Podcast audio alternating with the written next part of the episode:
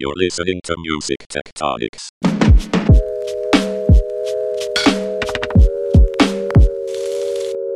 Welcome back to Music Tectonics, where we go beneath the surface of music and tech. I'm your host, Dmitri Vietze, and I'm also the CEO and founder of Rock Paper Scissors, a PR firm that specializes in music and technology. And I'm super pumped because it seems like this time of year, every year, I get to talk to this guy. Uh, when I first talked to him back in uh, May of 2019, he was the CEO of Dubset. Um, and actually, last year, I spoke with um, Evan Lowenstein, the founder of StageIt, at this exact time. And this year, I get to bring Stephen White back, who is now the CEO of StageIt. Stephen, it's great to be with you again. How you doing? Hey Dmitri, thanks for having me. It's great to be here. Yeah, and I love talking to you because you have a extensive music technology background. You were president at Gracenote, and we've talked about some of your previous positions. Um, and you know, we ran into each other at music industry conferences, and so we've been following a lot of the same trends, even though our career paths are very different. And yeah, so we met long ago in an airport in uh, in Frankfurt, I believe, on our way to on our way to meet them. Yes, and I think it was my pants and your shirt, crazy shirts, that brought us together. That's the truth. That's the truth. awesome. Well, thanks for having me. It's yeah, great to be here. great to have you. So let's just dive in. For anyone who doesn't fully know what StageIt is, how do you describe it? StageIt is a ticketed live streaming platform. Uh, all events on the platform are paid. There are no free shows. Uh, and it's really a, a stage for performers who want to perform to audiences virtually, um, wherever they may be across the globe. Right, cool. And so, as I said, we spoke with Evan, the founder, uh, at the beginning of the pandemic back in April of 2020, um, when he was hit with a tidal wave of renewed interest. And it was so fun to get him on. We did a bunch of um, podcasts specifically around some of the things that were popping up during the pandemic, and live streaming was one we leaned, leaned into heavily. But it was literally like weeks, it was weeks into this, and he, you could just hear it in his voice. Um, he had said, Hey, we, we basically pulled the oars in. We tried lots of different stuff and and some things stuck and some things didn't but you could hear he was like and now all of a sudden there's like a tidal wave of interest behind us and things are changing. Um, so there was lots of renewed interest.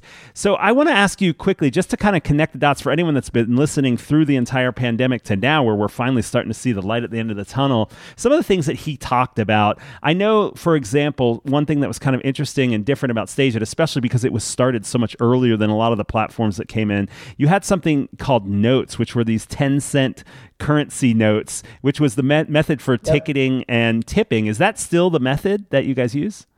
Yeah, and just you know maybe just a quick nod to, to Evan. You know, StageIt um, really was a, a, an amazing idea just way before its time, and like a lot of um, you know innovative uh, entrepreneurs, Evan you know was right. He was just right early, right, and and and we all know that there's a combination of timing, luck, etc., that leads to success. But to his credit, um, they were very thoughtful about the platform that they built originally, and he kept it going. You know, through these multiple years between 2015 and 2020, when there was limited interest, people were using the platform, but it really hadn't taken off. You know, like it has since the pandemic, and who knew that it was going to be a global pandemic that would pour gasoline on the business you know model but that that is exactly what happened. So there's a couple things in terms of kind of features and functions that um, evan was very thoughtful about being an artist himself. And and the first was notes. And the reason we use notes as a virtual currency is to abstract away the, the idea of dollars and cents. Many artists are not comfortable talking to fans about money uh, it's this kind of uncomfortable tension that comes up. Um, and you see this anytime you see artists kind of busking on Facebook or Instagram where they're, you know, throwing up their Venmo links or throwing up their Cash App links and they kind of awkwardly between songs, they're like, hey guys, you know, if you want to tip me, you know, you write down there. And it's just, it's always this weird, awkward thing. By abstracting that away and creating this virtual currency inside of StageIt, it's a lot like poker chips in Vegas. You know, everybody's just playing with this, you know, virtual money. And at the end of the day, it's dollars and cents beneath it, but it makes it much more comfortable for both artists and fans. In some ways, it's kind of prescient in, in terms of the relationship with cryptocurrency and NFTs, like creating a this this kind of this other NFT. It basically, I mean, it's not on the on the blockchain, obviously, but it's not fungible. yeah, th- that's right, and it it could in the future. No, no, uh, no guarantees, but it could be yeah. on the blockchain. Um, and so, you know, there's there's quite a bit here that just fits into kind of the evolution of how we think about currency. Yeah, and so just to be clear, just, again, to to get to some of those like early thought around how you build a live streaming product before this became like a, a Zoom everyday world situation.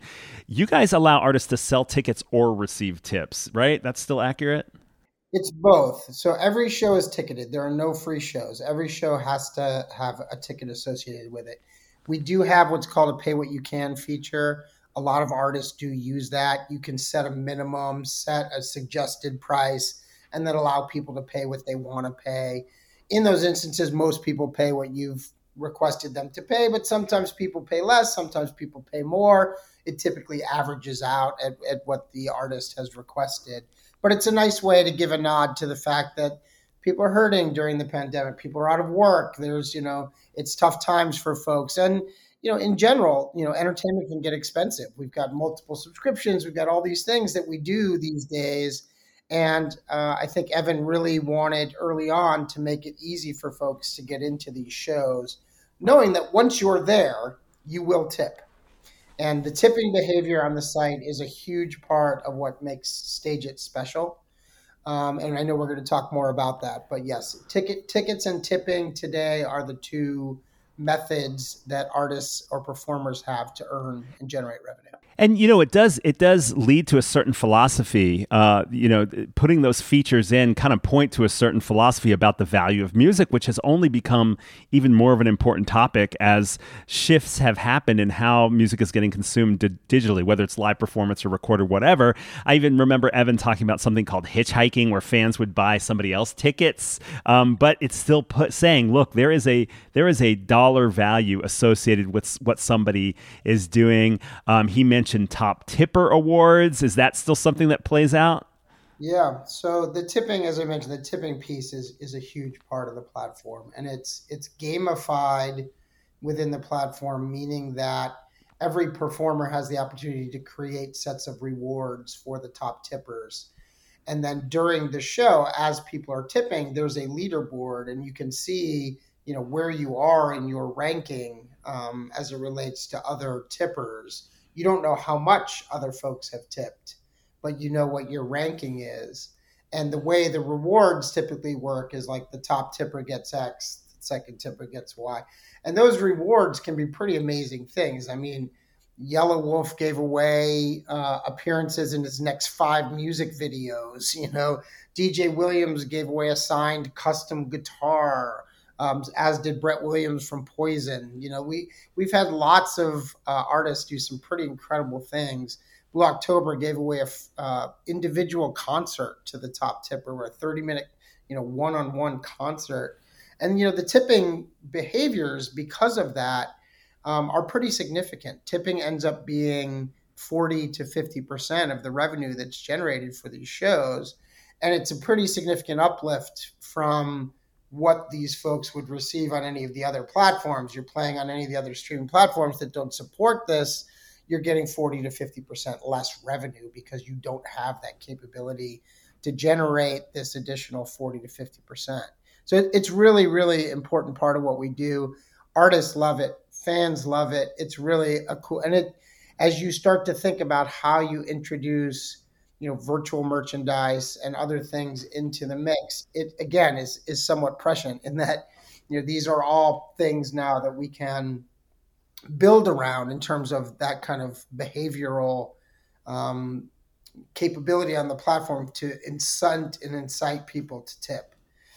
And then hitchhiking you mentioned um, you know hitchhiking is again a really cool part of the platform if you don't have the ability to buy a ticket, even pay what you can, or for some of the, the shows that can get more expensive, some of the shows can be 30, 40, 50 bucks a ticket.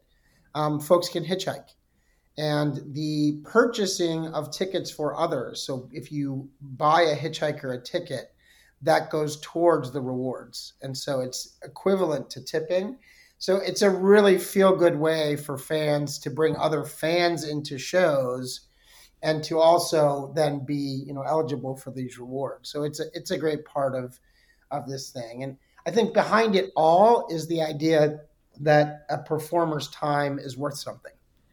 and it is monetized and it's not you know we don't believe that performers should be performing for free the idea that you know you're doing it for fame you're doing it for the exposure like that's just that's the way that the you know the the incumbent players have used to get performers to do things for free for years and years and years and it's time for it to stop that must feel great for you to be uh, working at a company that that has that at the core it, it, really does. Everything here is artist first, performer first. Um, we believe really strongly that our job, our role is to facilitate this, you know, pairing of, of artists and fans in a way that enables an artist to continue to, to practice their craft. You know, if these folks aren't making money creating art, they won't create art anymore. So it's really, really important that we find ways to help artists monetize their creativity and to do so in ways that brings real value to fans you know? And if you do that and if you find if you're really creating and and providing value to the fans the fans will bend over backwards for you and they will they'll shower you with dollars. And you know we we see this happening um, you know kind of time and time again. And there's really cool um, kind of cool monetization behaviors that have evolved around some of these artists. Like there's a there's one artist on the platform, Paul Corella. He's a Scottish guy. Um, he was in the I think he was in the Scottish Air Force, if I'm not mistaken. But his, his he was a captain, and his fans call him you know captain. And so um, in the middle of his set, there's always someone that will they'll throw out the throw a coin for your captain and everybody in the show will start throwing, you know, note one note coins. So it's this equivalent of 10 cents. It's kind of throwing dimes, but it just showers, you know, for the entirety of the song. Like those kind of behaviors are very, very cool. The fans get really into it. It really makes the artists feel good. And that's what this is all about is, you know, in addition to giving you access to these artists is it's creating that community around the fan to artist interaction. All right, this is awesome, Stephen. We've kind of gotten caught up from sort of that earlier interview that we did with with with StageIt, um, and I want to take a quick break for an announcement. But when we come back, I want to ask you about what engagement uh, has been like since the pandemic. So we'll be sure, right back. All right, cool. We'll be right back. The annual Music Tectonics Conference is known for bringing together people from across the music tech landscape to share ideas and get business done. In 2021, our unique conference approach invites a global audience to participate in parallel universes, in the metaverse, across the planet, and on a carousel by the sea. Mark your calendar for online events October 25th through October 27th and in person events outdoors by the sea in Los Angeles on November 2nd. We're maximizing what virtual events do best with two unique platforms. In the morning, we'll bring together dynamic and interactive panels of thought leaders plus our world famous speed networking so you can share ideas and build relationships frictionlessly across time zones. In the afternoon, we'll add even more serendipity as we invite you to the metaverse. Join us for that feeling of togetherness as you move your avatar through the crowd at a musical instrument demo, drop into the virtual expo hall, or strike up a chance conversation. Don't just talk about innovation in music, experience it at a conference like no other Music Tectonics. Learn more and get a special early bird ticket price starting June 1st at musictectonics.com. All right, Stephen, we are back. Um, like I said, I wanted to ask you about uh, what's been happening since the last time we had StageIt on the podcast, which is basically almost the entirety of the pandemic. Can you share with us some stats about use and engagement since the pandemic started?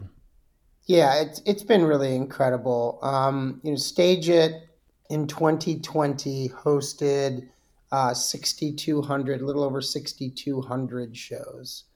Uh, to give you a sense, that's about 12% of the paid live streaming market. Nice. So it's a, a very significant percentage in terms of number of shows. Um, and that's really, you know, what we're about. We're, we're the only open platform, meaning, you know, any artist can come sign up and perform. There's no gate in front of you. You don't have to be approved by StageIt to perform. And that's kind of, you know, core at our ethos is, you know, a stage for every performer and a front row seat for every fan. Uh, and so that the number of performances has been amazing. And what we've seen is kind of the average spend per user continue to tick up. You know, it's about $17 uh, per user at this point. Wow. Um, which is a, a really healthy number. Um, fans come back time and time again. We have a very loyal fan base. Um, there's about 900,000 users on the platform right now, fans.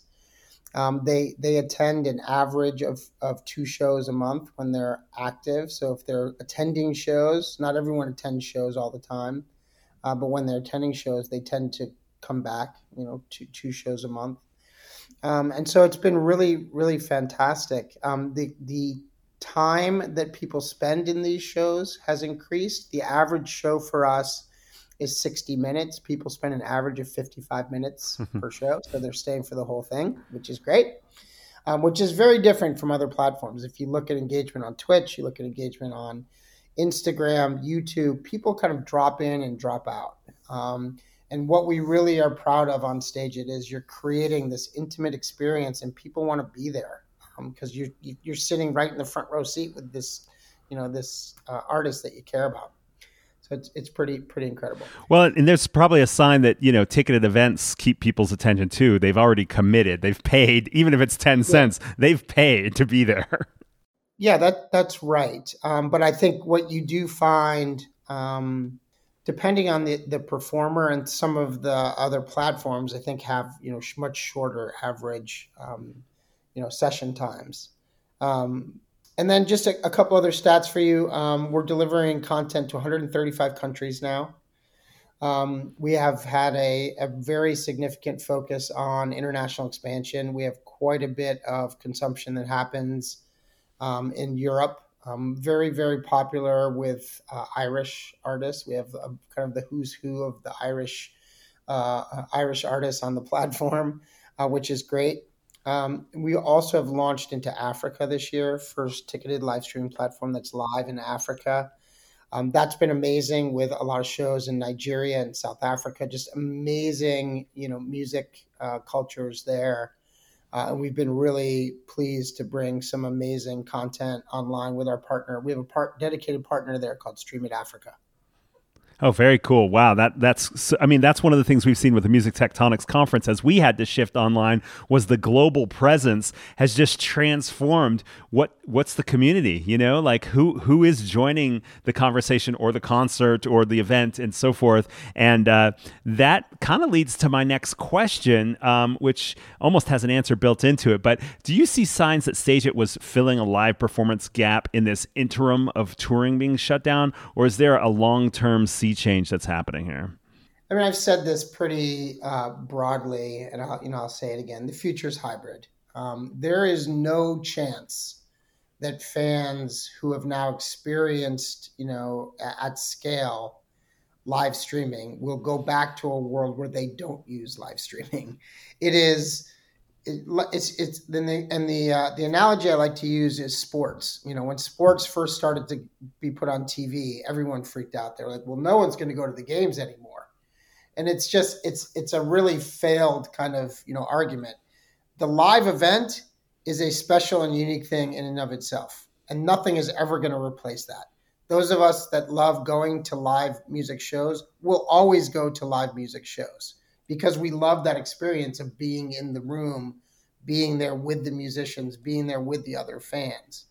But the convenience of live streaming, much like broadcast, you know, to sports, there are times where I want to still see a show.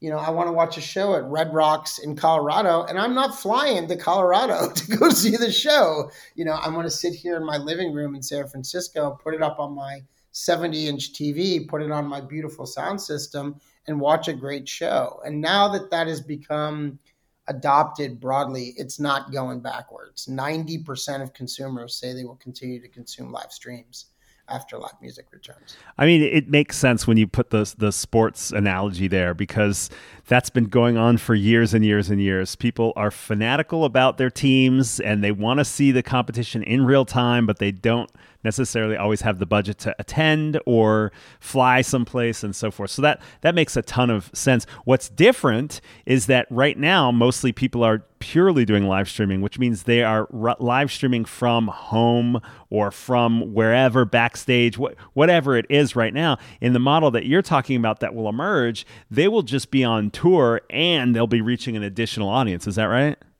Yes and no. I think what we're, we are going to see um, especially with acts that aren't kind of the huge acts like the Beyonces of the world, is you'll see a reduced amount of touring.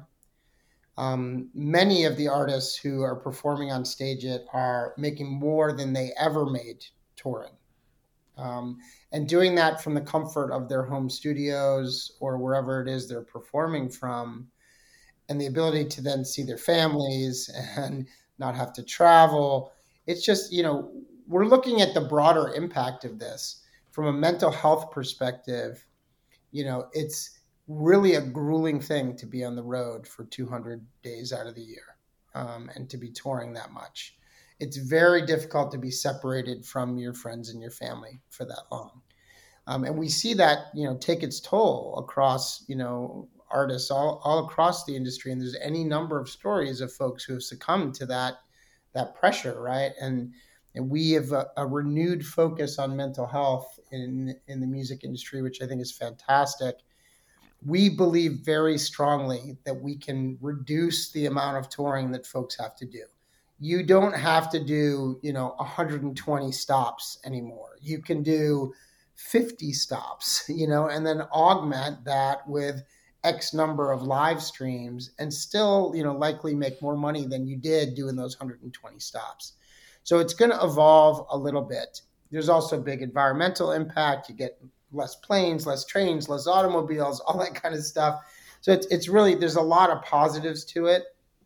And you know, honestly, some of these shows, if you if you talk to some of the artists, they're like, yeah, you know, the annual you know trek we used to make to you know I don't want to pick on any geographic location, random spot you know upstate. um, you know, we maybe don't have to do that stop anymore, right? And usually there was only X number of fans that we never sold those shows out. And, you know, those are the kind of things that, like, okay, let's bring those folks into a live stream and find a way to give them probably a better experience in some ways by giving them a live stream and better access and better availability of the artist than they would get if they were actually there.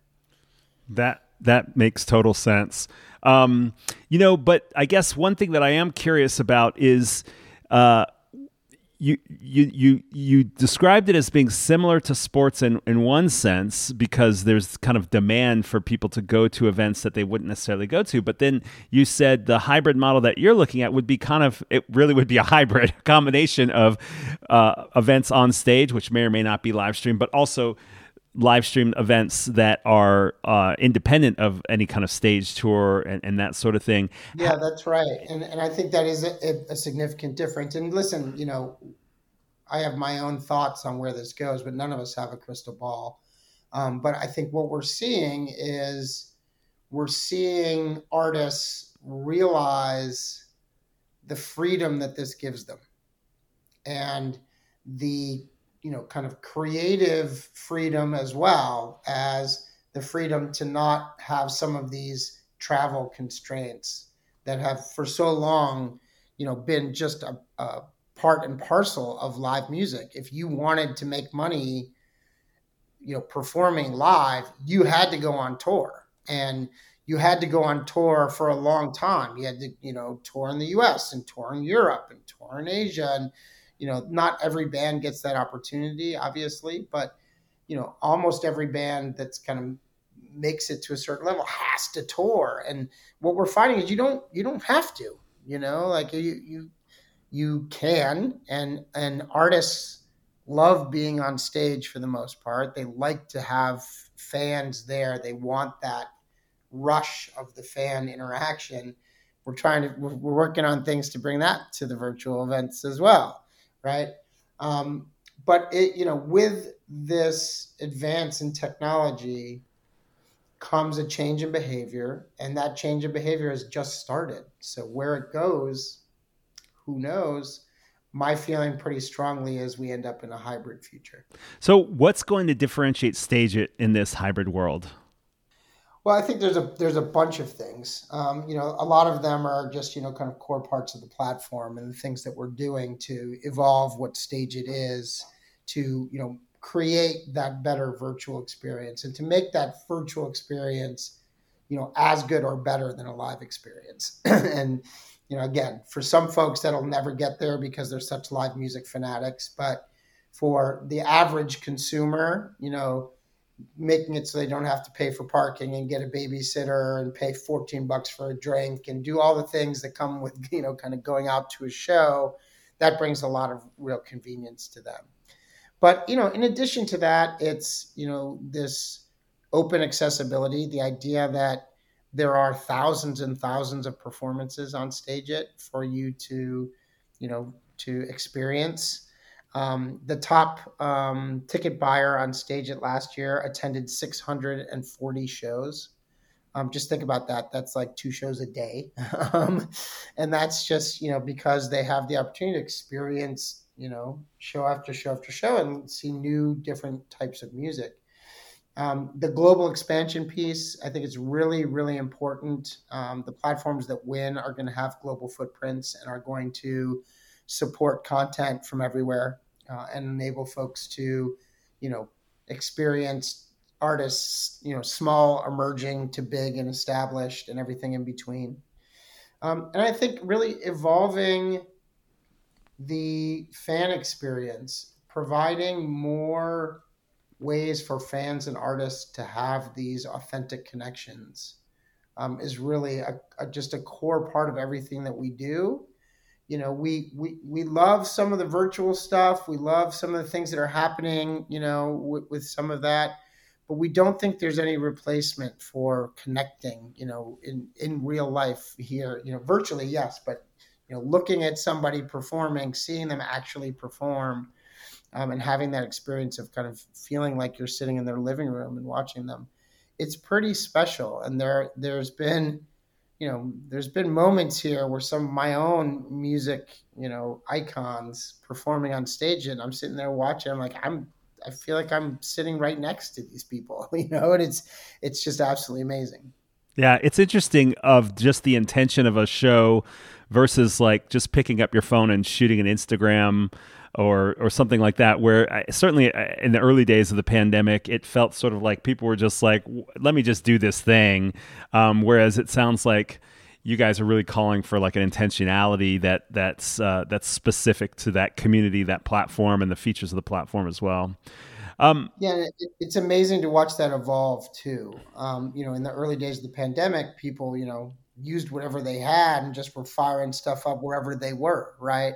Um, now, a year later, you see artists that have been doing this for a while that are being very thoughtful about creating these amazing experiences, and you see their their artistry, you know, come through. It's not just the music; it's the set and the setting and the the, the entire kind of feel of the event that they're trying to create and that that is different for every artist and it's a it's a big part of creating just these amazing moments. Hey stephen i saw news that StageIt launched a program with venues and we haven't talked about that. What exactly is that? Yeah and we did this very early on. You know we are live music fans ourselves um, and we felt it was really important for us to help however we could keep venues afloat during the pandemic when folks couldn't you know go out to these clubs and couldn't go see shows. So we started in may of 2020 our venue program um, and we started to reach out and put cameras into venues or sign venues up to you know just do shows and bring equipment in some of these historic venues we've really focused on kind of the iconic historic venues like the bluebird and and outside of nashville tennessee you know, Preservation Hall and DBA in New Orleans, now Snug Harbor as well.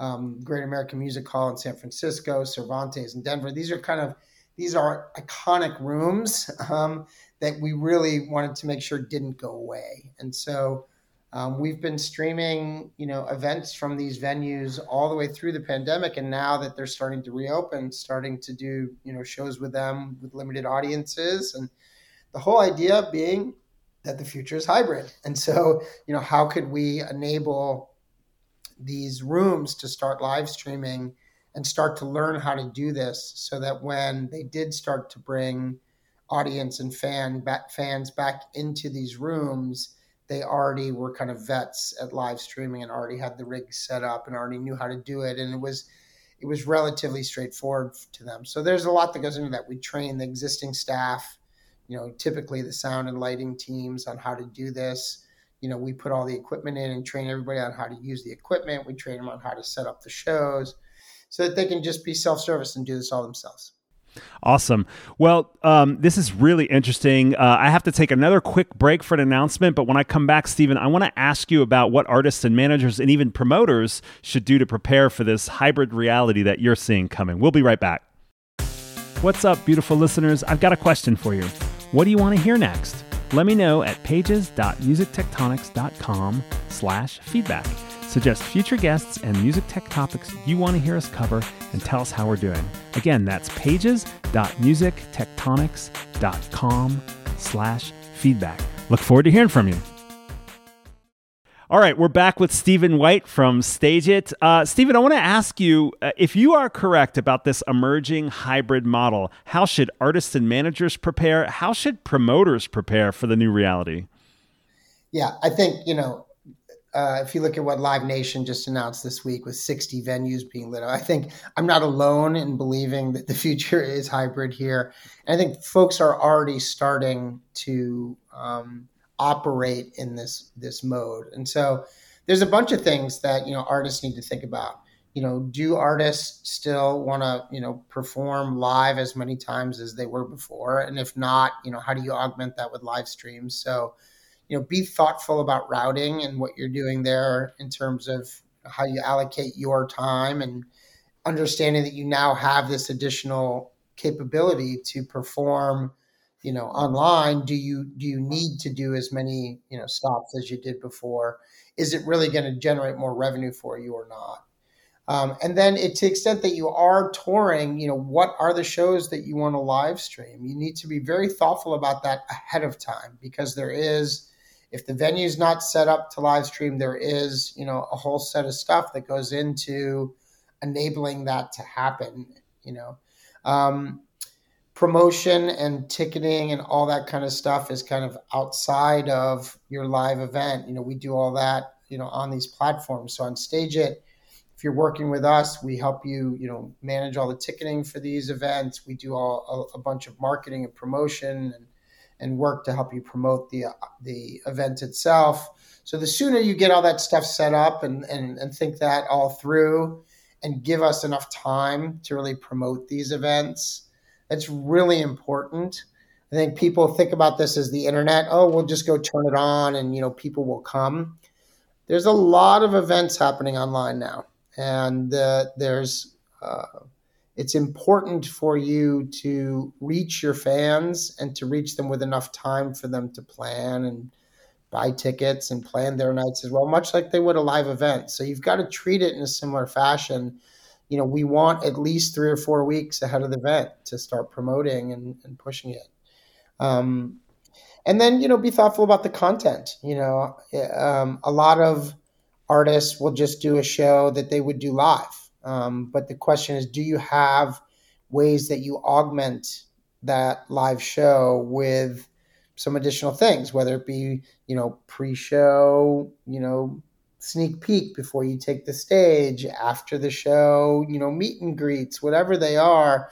There's a lot of things that you can do using the online platforms that you would never do in real life. You know, you're not going to let the whole crowd backstage to come hang out with you, but you can do that online and not you know feel uncomfortable about it so there's a lot of things like that that artists just need to think about and what's the role of promoters in this emerging world Yeah, but we're working more and more with promoters. You know, content programming will always have a role, right? And and the more that um, promoters can be thoughtful about putting together great content, um, you know, putting together these great experiences. We've done, you know, I think the the Leibov, Dan Leibovitz show that we just did at the chapel is a great example of this. The promoter, Folk Yeah, um, you know, brought in a, an incredible light show. You know, they created an ambiance for the show itself that made the live event experience in this kind of socially distanced pod like, you know, reality that we live in, made that special and made that great. But it translated so well into the live stream because they were so thoughtful about it. And we had time to work with them and kind of set it all up nicely. It was just beautiful, you know, and and when you can create these beautiful experiences, fans go crazy for it, you know, and that that was one where we did, you know, four shows over two nights. After the first show, word was getting out like that was incredible, and more people came because the first show, you know, had such a great reputation of being so good. Yeah, cool. That makes sense. You know, you were talking about promotion and lead time. Can you tell us about the partnership you launched with Spotify and how that relates to getting the word out? Yeah, we're really excited uh, to be integrated with Spotify. Um, this is part of the uh, Spotify for Artists program. And what they're doing is they're starting to promote virtual shows much like they do live shows and bring those listings into the artist profile on Spotify. So if you're a, a performer on StageIt and you have a, a artist profile on Spotify, your StageIt performances will now show up there uh, in your artist profile and will allow your fans on Spotify to access uh, those shows and just amplifies uh, you know the availability of these shows to the fan base. So it's part of a new program that we've launched at StageIt called Artist Amplified. Um, Spotify integration is the first uh, first integration and a, and a huge one because they bring such a massive fan base uh, to bear. Yeah, that's great. I mean, that's one of the things that's been tricky with the the move to streaming on the recorded side is you're building up your fan base inside these platforms where you don't necessarily have direct relationships with the fans. So the more of that kind of content that can get pushed in there brings them back into the other side of the ecosystem, like the live side or the merch side and and that kind of stuff. So that that's definitely cool to see. Yep, absolutely. And we, you know, the more we can do that, the better we think. And there, there's some really exciting things coming for us um, with the launch of the 2.0 version of the product, which is coming soon, um, which just brings a broader level of integration of all of those different tools that the fan, that the artist has. You know, their merch store, their relationship with brands, the causes that they care about all of those things need to be you know seamlessly integrated into the fan experience so it's not quite as disjointed it is as it is today where you've got to go multiple places to kind of get all those things. Yeah. Well, Stephen, this has been awesome. Before I let you go, um, as I said at the top of the interview, we we kind of got to know each other through these music technology conferences and music industry conferences and so forth. You've been a great supporter of the Music Tectonics conference, um, which we're doing again this October with some special stuff coming up, uh, some exciting hybrid model that we're looking forward to talking about as well. Um, but separate from live streaming, what are some music tech trends and companies that you're keeping an eye on? What else should our listeners uh, find out from the world of Stephen White's uh, kind of trend spotting? Yeah, I mean, I'm, I'm very um, bullish on um, VR uh, and and AI. I think um, I think we're starting to see with some of the early um, shows, whether they be in Roblox or Fortnite or some of the stuff that companies like Wave are doing, I think it's a really, really interesting evolution of performance to give folks, again, this kind of new canvas of creativity where, you know, it's not just the things that you can think of in the real world, it's things that you, anything you can think of that can be drawn, animated, you know, and created in these virtual worlds. It allows for this kind of escapism into these other kind of you know virtual realities that are just incredible. And the gamification around it i think is also really interesting. People want to be engaged. They want things to do you know like our attention span has been so reduced um, because of our use of technology that you know if, if you don't give folks something to do in the experience that they're attending they're going to sit on their phone and do something anyway because that's just the way we operate as human beings now. So i think the gamification piece and some of the things that I, roblox is really an amazing platform. I think some of what they're doing with the metaverse is is, is amazing and just keep keep your you keep tabs on that as they continue to expand what they have uh, going on in their platform. I'm also a big fan of um, of virtual currencies. I think NFTs are, you know, there's a little bit of a, a fad around this right now that is, I think is distracting to the reality of what this does, which is, you know, really gives artists the ability to create something special for fans and to to either sell them or give them, you know, things that, you know, are these equivalent of what we as kind of live music fans have had for years ticket stubs concert posters you know remembrances of these experiences that stay with you. And the idea that that now has you know an attachment a real attachment to the show to the artist that there's the ability to really you know prove that it is you know the actual thing from the actual time. Like i you know it's the i was there. People have always loved that idea and I think the ability to bring it into the digital world is just eh, going to be you know incredibly um, successful and and the use is much broader than just buying you know a drawing or painting virtual painting that someone put to, put together. Yeah, I love that. I'm I'm I'm uh, I'm I feel similarly about the trend around it versus the the the larger pattern. Uh, you know, like what's what's exciting and hypey right now is not as much what I'm excited about so much as the larger pattern that you're talking about. And for me, the real pivot point will be when it feels like whatever that digital item is that you're purchasing or owing or or basically raising your hand and say, "Hey, this represents who I am. This is my musical identity. This is the experiences I have." If you've had shared experience experiences. You're like me. Let's connect. You know, um, is yeah. once those things cross platforms, where it's not just watching a video on one platform or viewing a piece of art on one platform, but it literally has a cape in Minecraft, a T-shirt in Roblox, a weapon in Fortnite that is all tied to one kind of uh, digital item that you almost like a subscription to an item that you can carry because you you don't buy a T-shirt at a concert and then only wear it in that stadium. You wear it yeah. to the store, you wear it to school, to work, whatever else. Yeah, that's right. That's once right. once the digital item gets beyond the locked into these containers, and I think the crazy thing is it's because of the connection to the blockchain and the cryptocurrency that it could cross platforms. Yeah, that's right. And you know the, the barriers have been the, the containers, as you call them, have been a necessity of the the the reality of where the technology was, right? Yeah. Um, and so we're starting to get to the point where the interoperability it's it's it doesn't necessarily work the same in each of those containers and there's still a bunch of stuff to figure out in terms of how you take that thing that you bought into container A or container B and have it be something else. But the idea that you can start to do that I think is incredible. And it's going to it's you know it just feeds into this you know the dawn of the creator culture here. I mean, we are we've seen it, you know, with platforms like Patreon and OnlyFans and all these things, you know, becoming just massive, massive successes.